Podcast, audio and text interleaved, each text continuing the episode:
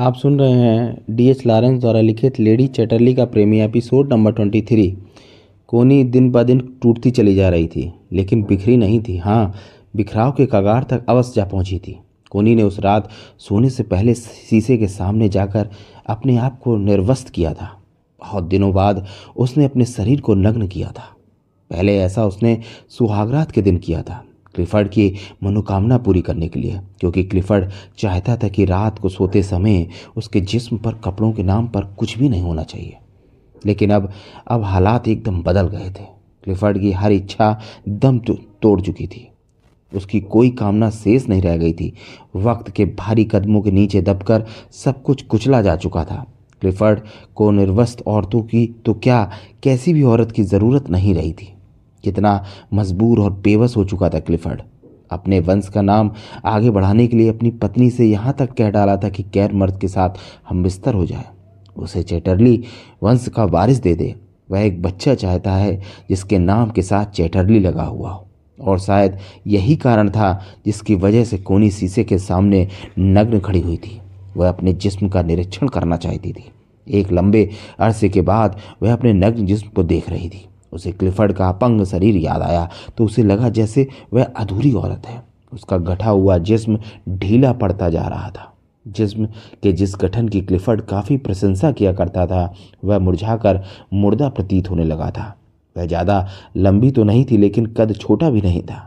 Clifford ने पहली मुलाकात में उसका कद ही तो पसंद किया था। उसने कहा था, हम दोनों की जोड़ी काफ़ी अच्छी रहेगी। लड़कियों के कद ठीक नहीं होते। कुछ बाँस की तरह लंबी होती हैं तो कुछ का कद काफ़ी छोटा होता है। लेकिन तुम्हारा कद तो एकदम सामान्य है। उफ! वह वक्त, वह हालात, वक्त के हवन कुंड में जलकर सब कुछ सुहा हो गया। अब चारों ओर धुआँ ही धुआँ उठता नज़र आ रहा है और धुआँ बर्बादी का प्रतीक होता है। अक्सर लोग कहते हैं कि माँ बनने के बाद नारी का जिस्म ढीला पड़ जाता है, मगर वह न माँ बनी, न ममता जागी, न ही प्रकृति ने उसके स्तनों में दूध भरा, फिर भी उसका शरीर कुमला गया है। अब उसकी चुस्ती फुर्ती भाग दौड़ करने की शक्ति काफ़ी छीड़ पड़ गई है। उसका शरीर एक ऐसी छुरी बनकर रह गया है जिसमें वर्षों तक इस्तेमाल न होने के कारण जन लग जाता है। वह महल की उस खूबसूरत दीवार की तरह बनकर रह गई है, जिसे सीलन और हालात की दीमक चाट कर बदसूरत बनाती चली जा रही है। अब तो उसके शरीर का खोखलापन साफ़ नज़र आने लगा है। अगर उसके अंदर का यह खोखलापन खत्म नहीं हुआ तो वह दिन अब दूर नहीं जब वह किसी कंकाल की तरह नज़र आएगी। अगर वह पहले से मोटी नहीं हुई होती तो पतली तो ज़रूर हो गई है। वह जवान बुढ़िया बनने के लिए तैयार बैठी है। सिर्फ़ सत्ताईस साल की उम्र में बूढ़ी नज़र आने लगी है। यह बात अलग है कि वह अपने आप को खूब सजा धजा लेती है।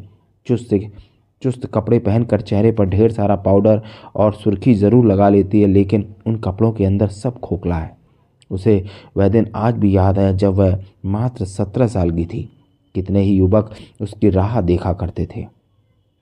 एक झलक पाने के लिए घंटों उसका इंतज़ार करते थे। जब वह उनके सामने से गुजरती थी तो वह उसे देखकर ठंडी आएँ भरने लगते थे। लेकिन कैसे पंख लगाकर उड़ गए वे दिन।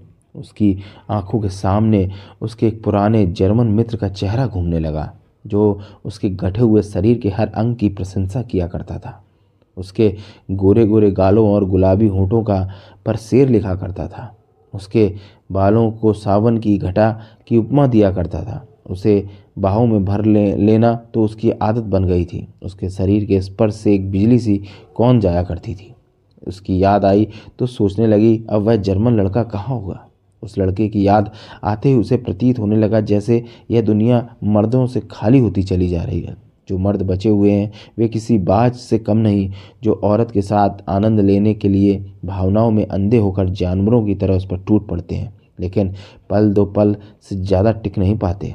और जब उनकी भावनाएँ ठंडी पड़ जाती हैं तो किसी घायल पक्षी की तरह औरत की बगल में गिर जाते हैं और औरत बस भावनाओं की आग में जलती रहती है। उसकी आँखों के सामने उस जर्मन युवक का चेहरा बार बार घूम रहा था। गुजरते वक्त के साथ साथ उस युवक का चेहरा जो ज़रूर धुंधला पड़ गया था, लेकिन उसके स्पर्श का एहसास अभी भी कल की ही सी बात लगती थी। कितना आनंद आता था उसे जब वह उसकी बाहों में झूलती थी। कितनी शक्तिशाली पकड़ थी उसकी। बीते हुए कल की दुखद यादें कई बार रुला जाती हैं। उसने अपने नग्न जिस्म को गाउन से ढक लिया था और जब वह अपने नग्न जिस्म को ढक रही थी तो उसकी आँखों में आँसू भर आए थे, मजबूरी और बेबसी के आँसू, क्योंकि उसे लग रहा था जैसे वह जवानी से भरे अपने जिस्म को गाउन से नहीं बल्कि यादों के कफन से ढक रही है। कोनी के मन में क्लिफर्ड के ढेर सारे लेखों के विरुद्ध क्रोध की ज्वाला धधक उठी थी। क्योंकि वह इस बात को महसूस कर रही थी कि ऐसे सारे मर्द जो इस तरह से अपनी औरतों को शारीरिक सुख से वंचित रखते हैं और अपने आप को महान समझते हैं, वह सारे के सारे धोखेबाज, फ्रॉड और जालसाज हैं। उन्हें इस अपराध की सजा देना उसका काम है। ऐसे ही ढेर सारे विचार उसे मत रहे थे और उस मंथन में वह उलझती चली जा रही थी। इस उलझन ने उसे न जाने कब सुला दिया।